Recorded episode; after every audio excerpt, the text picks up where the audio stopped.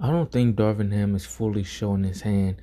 Meaning, I don't think he has. I think he has a lot of tricks up his sleeves, and I think he isn't showing any of them, or mostly any of them. That's just what I think. Um, and I feel like that's a good thing because of the fact of he isn't showing all of his hands at once. I don't know if you guys heard that saying, don't put all your eggs in one basket. Well, that's what Darvin Ham is not doing, and I'm proud of him for that.